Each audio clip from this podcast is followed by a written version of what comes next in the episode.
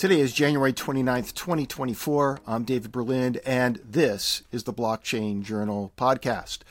Joining me today is Israel Mirsky. He is the co founder or founding member and a director of something called the Pharma Collective.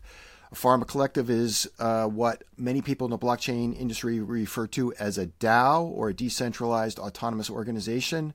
And we're going to learn a little bit more about what the Pharma Collective is, what it does, and how it can serve as a model for the other industries uh, when it comes to applying blockchain to enterprise grade applications. But first, I just want to point out that uh, you'll see some QR codes throughout this video. Those codes are for you to either visit the Blockchain Journal website or to find uh, Israel online. We'll put up his QR codes at the end of this video that show you where you can find him on his uh, various social accounts and uh, also where you can find more videos like this one from Blockchain Journal. So thanks very much for joining us today, Israel. Great to have you. Great to be here. Thank you. Yeah. So let's start right off with the Pharma Collective. What is the Pharma Collective? So the Pharma Collective is a nonprofit investing DAO focused on helping to enable human health. So we uh, live in a moment where there is a real crisis in pharmaceutical pricing in this country, where there are drug shortages that affect everything from insulin to childhood chemotherapy drugs, um, and where the incentives in the ecosystem are really misaligned in ways that are uh, enabling and creating those conditions. So we need to create new ways to um, incentivize actors within that ecosystem, within that business, to do the things that are necessary for human health and not just the things that drive the most profits um, for the individual, extremely large companies involved. Okay, I'm not very knowledgeable when it comes to the pharmaceutical industry, uh, but I have done a fair amount of reading in the business press. And, and, and I'm going to try to kind of guess at what the problem here is, but I, I hope that maybe you'll elaborate a little bit more. So, uh, my understanding is, is that if there's a big enough market, enough people who are sick with some disease of some sort, then the drug manufacturers will invest the time, the money, and the effort to develop a drug because they see the potential of profit there. However, for those uh, ailments that are rare, uh, where research probably could unveil some sort of remedy, uh, that work just doesn't take place because the different pharmaceutical companies don't see enough profit in the work. Is is that essentially sort of framing the idea here? It's a little bit more complicated than that because the numbers okay. are so large. So mm-hmm. basically, in the pharmaceutical world, almost all the investment flows downhill from a handful of companies, right? Mm-hmm. Um, and those companies because of their size and because of the amount of growth that they need to show to the market, need to make a really enormous amount of money from each new drug that they put through the approval process in order to justify their cost structures and that investment, right? Mm-hmm. So, in, in order to justify a new drug, the large pharmas basically need to see about, at this point, about $2 billion a year for 20 years of patent protected income in order to invest in a development effort. That is, taking a drug through the phase trials um, that would be necessary to get it approved by the FDA. And as a result, the nature of the drugs that they do this with are exclusively the most profitable drugs that they can identify, not necessarily the ones that would create the most impact on human health, because those things are not the same. And we'll talk about some of the ways in which that's the case. But, like, for example, um, just a couple of years ago, like, since a couple of years ago, the the um, the vast majority of drugs that were being approved by the FDA being taken through these phase trials were, for example, oncology drugs that extended life by weeks to months.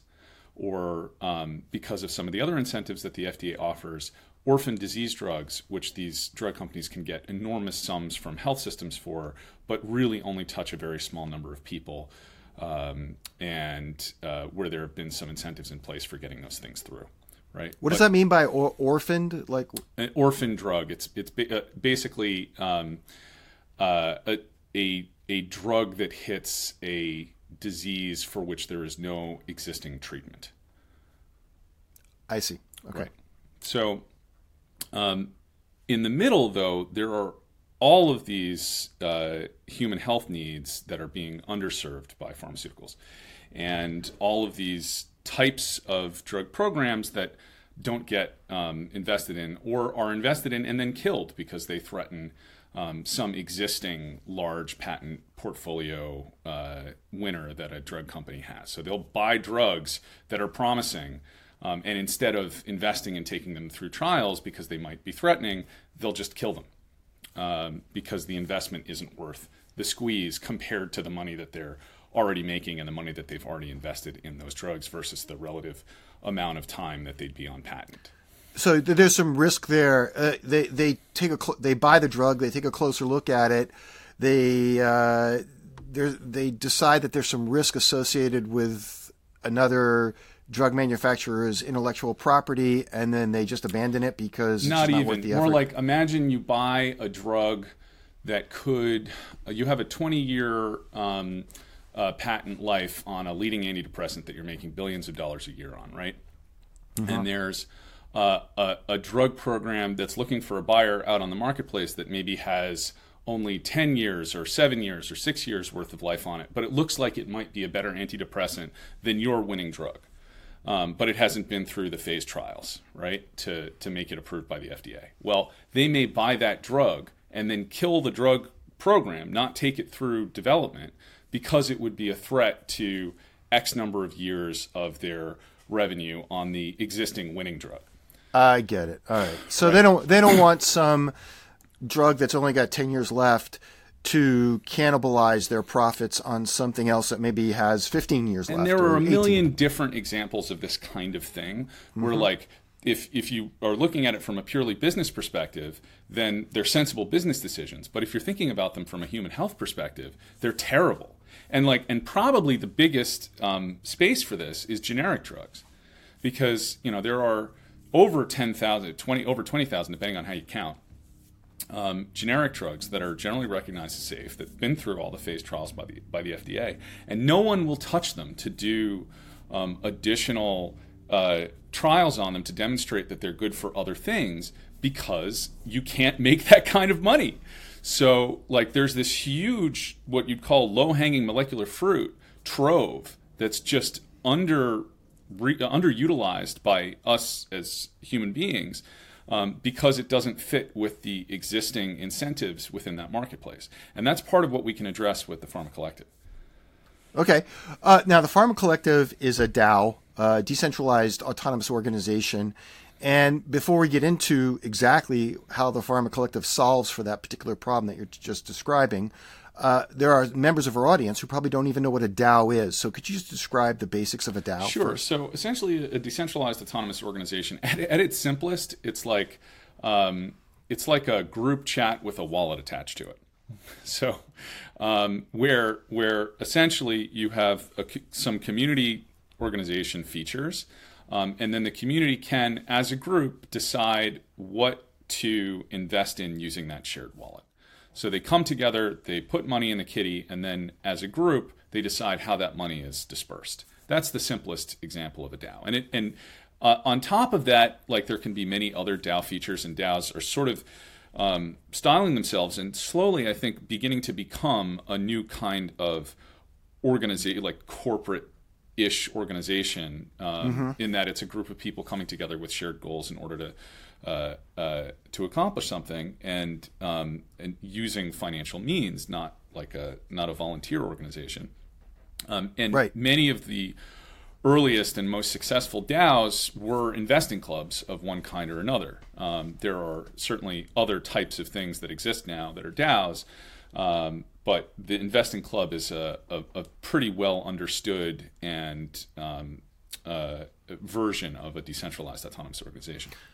Is it safe to assume that somebody who joins a DAO like the Pharma Collective and throws money into the kitty, as you say, uh, that they're looking for they're looking to maximize their return on that investment? Historically, yes. So in in your ordinary investing DAO, that would be the case. Um, mm-hmm. Because what we're trying to accomplish here is really about human health as opposed to being about purely a profit motive. We're a nonprofit. No, um, at, at, least it, it, as it's currently envisioned um, no profits will flow back to organization members.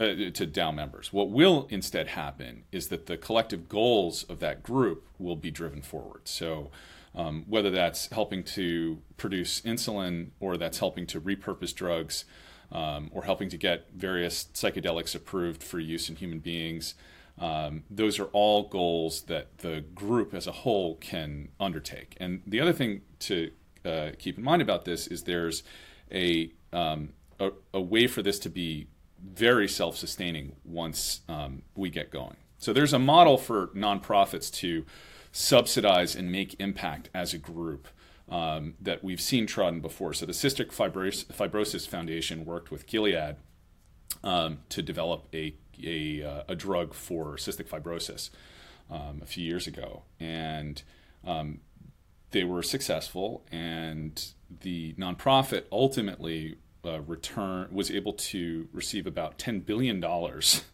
um, uh, as I've heard it in the final um, accounting from Gilead for the investment that they made. Um, if we accomplish even a small percentage of that, the amount of impact that we'll be able to have on global health is going to be really, really significant in some of the ways that I'll talk about in a few minutes when we talk about the nuts and bolts of what the Pharma Collective will do.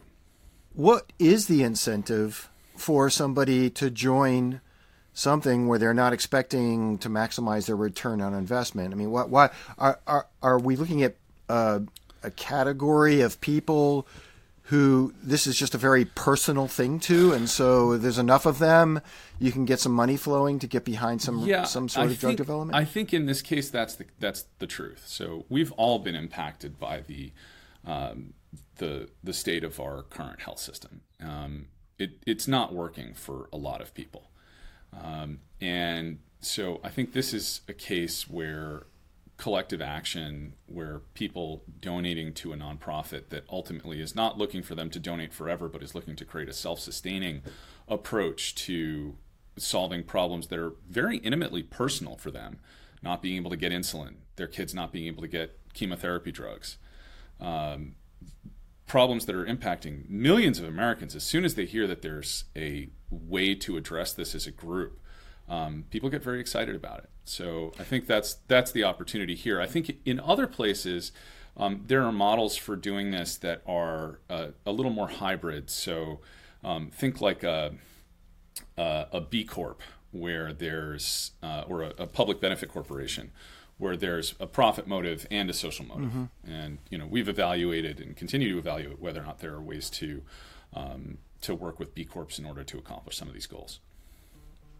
Okay, so, so if we think about the the people for whom this is personal, do you need a certain critical mass of those people? I, I well, let me back up. Is is the collective divided into uh, categories of remedies or specific? For example, you mentioned insulin. Maybe there's a whole bunch of people who can't get insulin, and they see this as an avenue. So you have enough of those people who jump into the uh, insulin part of the collective then they can potentially get some insulin flowing for their family member or something like like how does so is, is, so the way to think about that is yes everybody has their own um, pet projects and needs right mm-hmm. sure. and so and the kitty is only so large at any given time so we have to decide which proposals get funded and which proposals don't get funded and ultimately um, that's the the job of the DAO to help to do. So if you want the money from this collective treasury to flow in the direction of the the areas that are most relevant for you your job is to be as involved as possible to spread that message as far as possible and to get as many other people like you um, mm-hmm. to be part of the group so that as a group you can impact that goal. And, i see. yeah.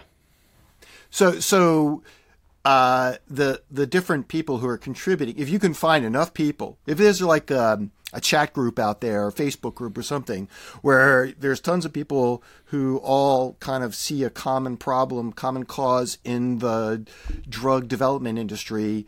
They might all kind of get together. Hey, this is a pretty good option. Let's all get in there. Let's all contribute some amount of money. And then they also have some influence over the governance of how the money from the collective is spent and maybe allocated to that particular drug development. That's correct. So, mm-hmm. for example, um, last I think it was last year, there were some really major shortages of um, children's Advil and Tylenol, um, mm-hmm. acetaminophen, and uh, uh, ibuprofen, and right. like it, if this had been up and running at that point, parents could have gotten together very readily, contribute a few bucks, and fix the shortage problem in this country. A, hmm. a big part of the reason that that occurs is because the margins for pharmaceutical generic production tend to be quite thin. And so companies have to make bets about where they're going to spend their time and effort in order to, to successfully uh, produce the necessary drugs. You do something like this and you essentially de risk that process because the, um, the DAO can basically give a loan to the producing company to produce the drug, and they know they have uh, a, a market for it. And the risk is really limited to both parties. You've basically de-risked the transaction of producing those generic drugs for that market within that okay, environment. So, well, in a sustainable way because you're not just yeah. you're not donating you're not saying like oh here here's a donation for producing my advil or my acetaminophen you're acting like a, a little bit like a, a, bank but definitely like an investing organization that that removes risk from the equation of generics manufacturing um, why why would the company that normally produces that not already be doing it if there's a sufficient market for it. Like if there's this, this many people who are willing to contribute to a DAO, wouldn't that same wouldn't some producer of generic uh, ibuprofen see that and say, okay, there's something here. I mean, why would they actually have to go get a loan from a DAO? Why can't they get a loan from a bank or somebody else? What's the, why does this have to exist through uh, blockchain and a DAO versus any other traditional finance structure? I mean, I think it probably could uh, mm-hmm. You probably could get a, a, loan from a bank, but it might be a lot more difficult to justify that loan. Um, and it, we can probably give better terms than the bank loan could. Uh, because, I see. Oh, so there's a market. There's enough yeah. parents who are worried about this, and they're committed. Whereas right. a bank could care less. exactly. Just it's just like, hey, what, what's the interest rate you're going to give me on this loan, right? Well, well, right. we don't care. Like we, it's a self-sustaining effort. We want to make some small level of profit in order to continue growing the momentum of the effort. But ultimately, if it's important enough, like that doesn't really matter, right? Like what what really matters to us is the human health goal that's associated, right? And that's what right. really sets this apart. That's why it's it's valuable for us to have um, a, a, mission that is human health focused as opposed to purely profit focused. Because when you mm-hmm. when you focus purely on profit, you end up in the places where we've ended up. Your right. values are misaligned with your needs. And of course, the bank's going to not only look at the interest rate they can make, but they're going to look at the actual business prop, the um, what it is that's being developed and and, just, and they're going to make some decisions about the viability of just that product in the market and or try they to enough, if they're even sophisticated right. enough to do so so let's talk about some of the other things that we can do here right because like okay. production subsidization is the lowest hanging fruit and the first thing that we're definitely going to do mm-hmm. but like above that there's a whole universe of other things that we can do so let's talk about repurposing for a minute so my co-founder Gennaro D'Urso um, uh, uh, he has a company called Genetic Networks out of Florida. They um, they focus on drug discovery using yeasts. So he started the company with a Nobel Prize winner, and some mm-hmm. of that no- Nobel Prize winner's subsequent work um, focuses on this idea called modular biology. Essentially, you can use yeasts to screen drugs for efficacy in human in human beings. Right? It's a very effective, high fidelity technique. Now, during the pandemic, um, very quickly after it became clear that this was going to be a global pandemic, Genetic Network screened um, uh, seven drugs uh, using their technology, identified seven drugs that were very likely to be um, efficacious for reducing hospitalization in COVID.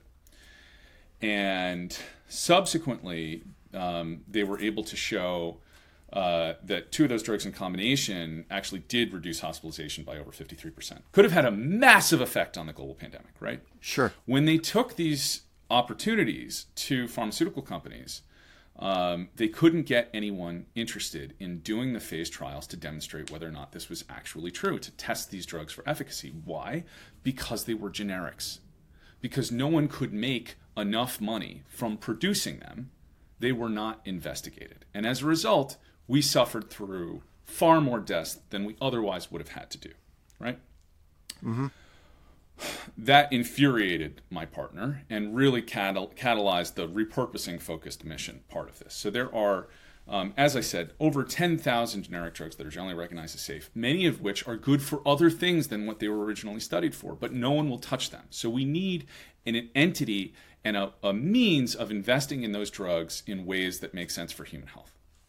So, so if, we'll take the, the, the, the low hanging fruit first was just, hey, there's a market that's living and people are, there's enough of a market for something and nobody's recognizing it. The banks don't want to fund it. So this can help get. We've got shortages. Know, just, we've got a way to address yeah. the shortages. Let's deal with that. That's the simplest thing. But the level above that, that is really impactful for human health, right? It's like, so if, because generic drugs have already been through all three phases of FDA trials, if you want to prove that they're good for something else, you don't have to do phases one and two. You can just do a phase three trial. You can say, all right, mm-hmm. I think that this drug is good for heart disease right? Mm-hmm. Based on the fact that it's being used off-label for heart disease all over the place, right? But no one will uh, uh will will will pay for it um, uh, within the health system because it, it isn't proven or, or what have you, right? Just as insurance companies, for example, like insurance like companies insurance won't company won't pay won't pay for the medication because it hasn't been because it's off label. Ketamine is actually a yeah. perfect example of this, right? So ketamine is being widely used off label for treatment resistant depression.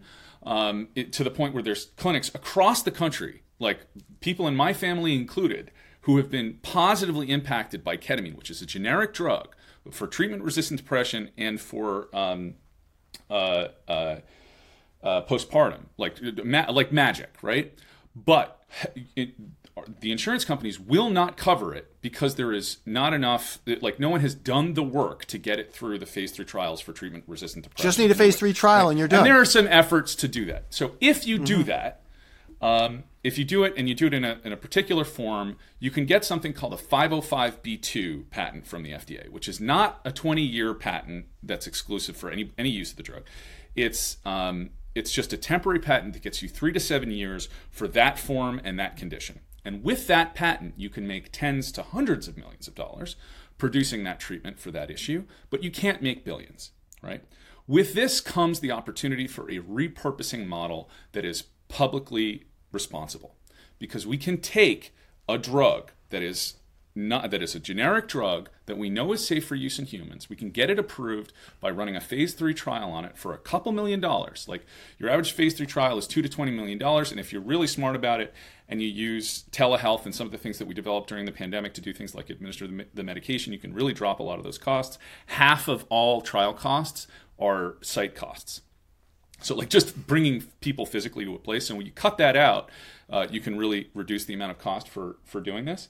Um, you run that trial, and you get that temporary patent, and then you reinvest those profits in doing it over and over and over again. We can create mm-hmm. an engine for drug development in the public interest that does not exist in the current ecosystem.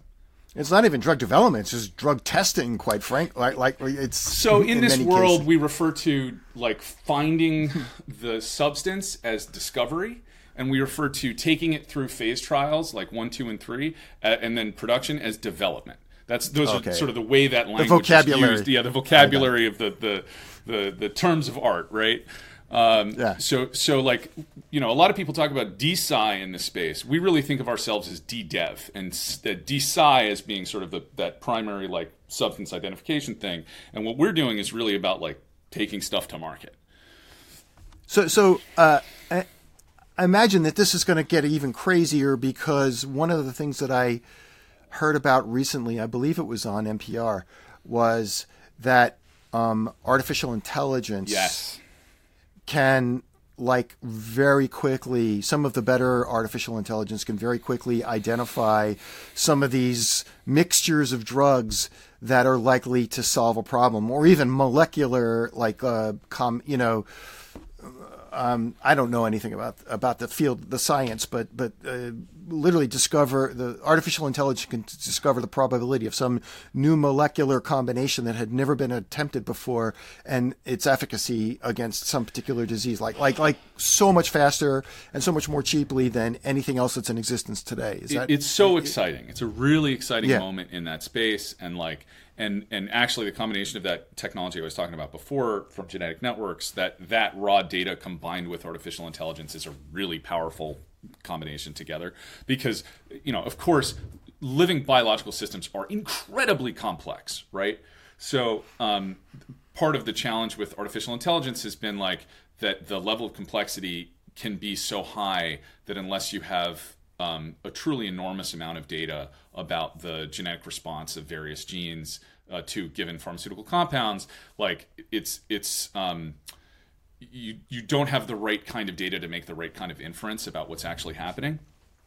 But mm-hmm. um, I, we do see a huge opportunity coming up in that space. The problem is going to continue being the case that, like, even when we identify good opportunities, unless they're patentable in the way that they will result in the like you know what we just discussed mm-hmm. 40 billion dollars worth of revenue and and you know as that can, continues to go up as inflation increases they're not going to be researched so we need publicly responsible investing organizations that have goals that aren't just that in order to bring the type of human health impact that we want to see from artificial intelligence to the marketplace and to the people okay uh, we talked all the way through this. We talked about the low hanging fruit. Maybe the I don't know. Is there any more uh, high hanging above fruit? the? Yeah, yeah. So so the the high hanging fruit, right? The high hanging fruit is uh, is uh, competitive on patent drugs.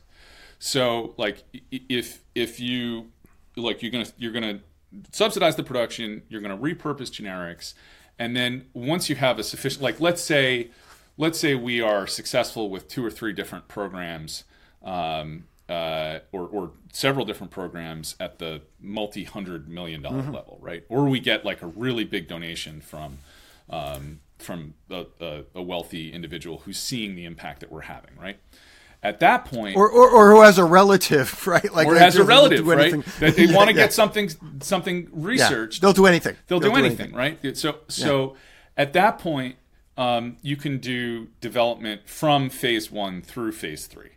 So, you know, there's I have a lot of suspicions about the reasons that some of these drugs cost so much to get through phase trials, and some of it might be regulatory capture. Some of it um, is probably just that it, it, serves these companies to have high expenses in some of these spaces um, mm-hmm. because it allows them to help to justify the cost that they ultimately charge on the other side. Um, right. But so, but like if you can take a drug from absolutely off patent to on patent that serves a lot of people, then now we're talking about billions of dollars. Now and we're talking, about billions, about billions of, course, of, dollars into a nonprofit focused on human health, not profit, right? And like, you talked you talked about the math earlier. You said that it was like um, I want to say uh, two billion dollars a year for twenty years or something like that. That's where you get the forty billion but that number is just going to keep going up over. You Absolutely, know, and, and we're at a, a moment huge, in time. It's a huge chunk of our of our spending as a society on pharmaceuticals, yeah. and and the vast majority of the spend is on on patent drugs, not on generics. So it's yeah. like 95 5 or something crazy like that. Even though like the prescription like in terms of the amount of drugs that we take, that's completely flipped. So, so for our audience, when we talk about a DAO, we talk about. So I think we understand the basic structure here. Can you help them to understand where blockchain plays a role? Like sure. So blockchain al- essentially allows us to um, to democratize the voting around how the treasury is deployed. So it's actually a two stage process where we have because we're not expecting our members to um, be able to vet the proposals that are coming through effectively, right? Like your your your average person can't decide between like a scam and a real proposal. But we have, you know, we started this company, uh, it, it, this uh, nonprofit with some really sophisticated scientists and researchers. So we have volunteers who can function in an advisory role to review the proposals that come through and identify the ones that are real across a bunch of dimensions in terms of financial viability and whether or not the companies involved are reputable, etc. So those that are real come through for an up-down vote by the rest of the the DAO group, and that's where your insulin community versus your childhood chemotherapy community versus your uh, you know your other community, your your ketamine community or your or what mm-hmm. have you. That's where that comes into play, and they decide like, okay, which one are we going to do next? How are we deploying the treasury now? Right? So, and so uh, the treasury is the money that's going in. It's it's probably going in, and then there's a token that's associated with the DAO. Uh, there's a go- it's a governance token. It's, a, it's we're actually that, right? we, we plan to do governance and it's NFTs because one of our our uh, oh, okay. our um, at, at, least at the moment like one of our our, our uh, fundraising approaches um, that we've we're exploring is is collaborations with artists. So like you could get like a, mm-hmm. a real digital artist whose art has value by virtue of their previous work. Um, doing a, a, collaborative collection with us where like your entrance NFT is their thing, right? Is their piece of digital art, and we split the proceeds, and it's basically partly a donation from them to us, and partly a collaborative marketing effort.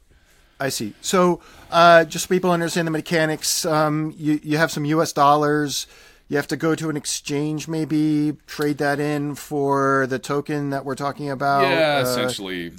Yeah, essentially yes. Like you, are probably yeah. going to need at least USDC. Although, like some of these platforms now um, will enable you to purchase more directly with USD via like a Square based on ramp. I see. Um, but so we're we're trying to make that as as uh, as painless as possible going forward. And are you on a particular blockchain? Uh, I, I am not able to disclose that at this time. Oh, okay. So yeah, we're not up and running yet. so we're we're running in terms of we're taking donations. Our white paper's done. The mm-hmm. we're we're actively um, working with companies that would be the first few proposals associated with mm-hmm. funding, and we're very actively working against fundraising with high net worth individuals um, because I that see. would be very helpful within this environment to rapidly get up and running.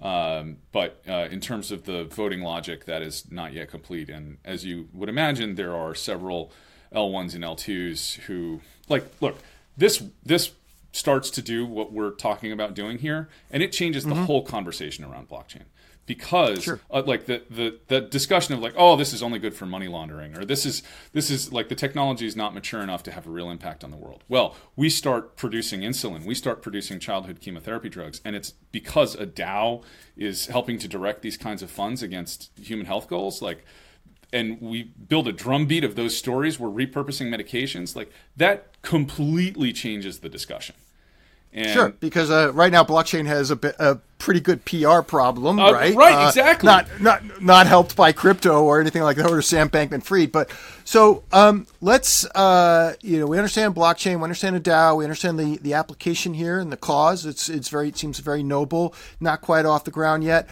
Um, uh, so um, where can people find more about this? So Go to pharmacollective.io. Um, um, mm-hmm. We also have a Pharma Collective on Twitter um, and Instagram. But uh, just go to the website, sign up for the mailing list. We will keep you apprised of um, all the developments, and we uh, are very actively working with um, some L2s to make a lot of progress quickly. As you can imagine, those grant programs mm-hmm. are very interesting from the perspective of getting something like this off the ground. Um, and so you're be, looking for maybe some uh, some investment from the L2s or the L1s yes, that have the L, ones or L2s that that that have large treasuries because like really like we're we're going to start making a significant impact. Um, you you need some money to get started, but once it's running, because this is a self-sustaining engine here, right? We mm-hmm. we don't necessarily need to keep taking on additional dollars, but we kickstart this and it's going to start moving pretty quickly you mentioned, um, you know, we talked about the PR problem that we're dealing yeah. with. I just wrote an article, a whole article about that, by the way, the lawmakers and business person's guide to uh, the non-crypto applications of of blockchain, uh, and and talked a little bit about the, the, the PR problem that blockchain has and how it's.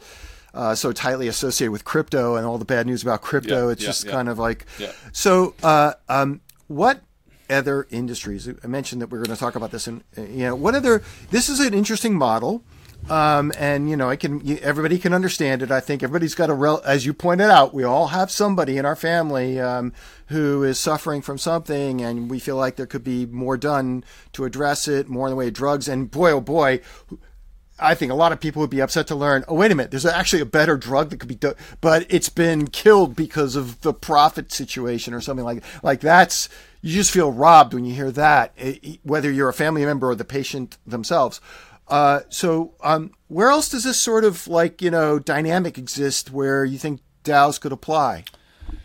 You know, I think any place where um, where the incentives are really dramatically against the um, smaller mid-sized players. Is there another example of that besides the pharmaceutical industry? There must be something. I can't think of one off the top of my head, but I'm sure you you think about this every day. So I, I, do spend the vast majority of my time thinking about the healthcare implications of this. Yeah. Um, but you know, I think um, I think we've seen a bunch of DAOs. So, like, if you want to collectively invest in something where um, where there is uh, like you can't effectively compete against larger players as renewable energy development. Renewable energy development, great, great example, right? Yeah. So we need we need to be able to effectively um, purchase against a large player in the industry as a group of individual manufacturers. We need silicone, or we we we need mm-hmm. uh, we need panels, right? Like uh, I think DAO organizations for small and mid-sized players that essentially function as like Groupon for industry are a really interesting potential application. Right? I mean, we're really just talking about uh, an alternative channel for philanthropic effort to take place than the to, you know. well, in this case, it doesn't even necessarily have to be philanthropic, right? It can just be about aggregating buying power yeah. and investing power in ways that are good for entities to work as a group where nobody has to be the leader in that way that it's historically been the case right right so like let's say in that space you've got like a, a massive, massive solar player, right? Who can, as a result of their size, can purchase panels for vastly less than any of the smaller players, right? But mm-hmm. if you aggregated all the small installers together, they'd be as large or bigger than that player. So, how do you help those small installers get the prices that the big player's getting? Well, yeah, you want to get like a, co- exactly. a cooperative well, going. With, exactly. You need some kind of cooperative. Well, it, historically, yeah. like whoever runs that cooperative has an undue amount of influence over the impact and too much information versus the other players. Well, the DAO sort of fixes that problem, right? Because right, because nobody's it, in charge. It, nobody's in charge. It creates a voting mechanism where everybody's participating transparently in the decision about how to deploy the, that cash, right? So that group of manufacturers can get together and transparently, transparently negotiate together for uh, for the kinds of, of yeah. deals that the larger player is getting, right? I think that I think about I think about I think about TradeLens right? Yeah. You, you, probably heard of that, mm-hmm. right? The whole thing went down. You know, it didn't didn't work out because two companies were in control of the whole exactly. thing. Exactly. It was it was a whole it was a whole idea of forming a cooperative in in the supply chain industry. But the problem was is that still two companies controlled the whole thing. Um, you know, IBM and Maersk, and so therefore a lot of other companies that might have otherwise participated were like, wait a minute. Um, th- those two companies get an unfair amount of un- uh, undue influence over the whole, you know, decision making. All the, so we're no, uh, you know, imagine if that had been a much more democratized process, then you might have seen many more companies get involved. And it still could, right? That's still right. an opportunity. I think I think blockchain and and DAOs have only just begun to sort of penetrate the like the great promise of blockchain has always been remove middleman, right? Remove yeah. rent seeking middleman. And I think like there's a version of that that is remove or or uh, reduce the power of like massive um, yeah. uh, uh, industry distorting player right? I like that. Re- remove re- remove rent seeking middlemen. That's a really good uh, metaphor to use when you're talking to people about the the value proposition of blockchain. Exactly. Anytime yeah. you're looking at your industry and you're thinking to yourself like okay where does blockchain apply? Figure out in between yeah. you and your customer or or you and your supplier, who's extracting the most rent along yeah. those chains, right? There's almost certainly an application for blockchain for blockchain in there somewhere. So yep. where's the rent? Yeah. That's where you'll see where the opportunity is for blockchain. Disintermediate the middleman. Exactly. Think yeah. exactly. Yeah. Well, Israel Mirsky, you're the uh, co-founder and uh, or, or, one no, of the founding members. Co-founder yeah, co-founder and and uh, director of the Pharma Collective. We'll put up some contact information for the Pharma Collective and for you. Thank you very much for joining us on the Blockchain Journal podcast. Wonderful to be here. Thank you so much for the time. Looking forward to uh, more from all of your members. Thank you very much. You've been listening to the Blockchain Journal podcast. I'm your host, David Berlind. For more videos like this one, you can go to our YouTube channel. Uh, we're easy to find at youtube.com slash, I think it's at Blockchain Journal. You can also find us, of course, at blockchainjournal.com, where all of our videos are not only posted, but the full text transcript of the interview can be found there. And you can also find us on all the different uh, podcast services like Spotify. So uh, go any, on any podcast service, you'll be able to listen listen to the audio of this on your train ride or in your car, however you want to do it, or this and all other videos. So thanks very much for joining us, and we'll see you at the next podcast.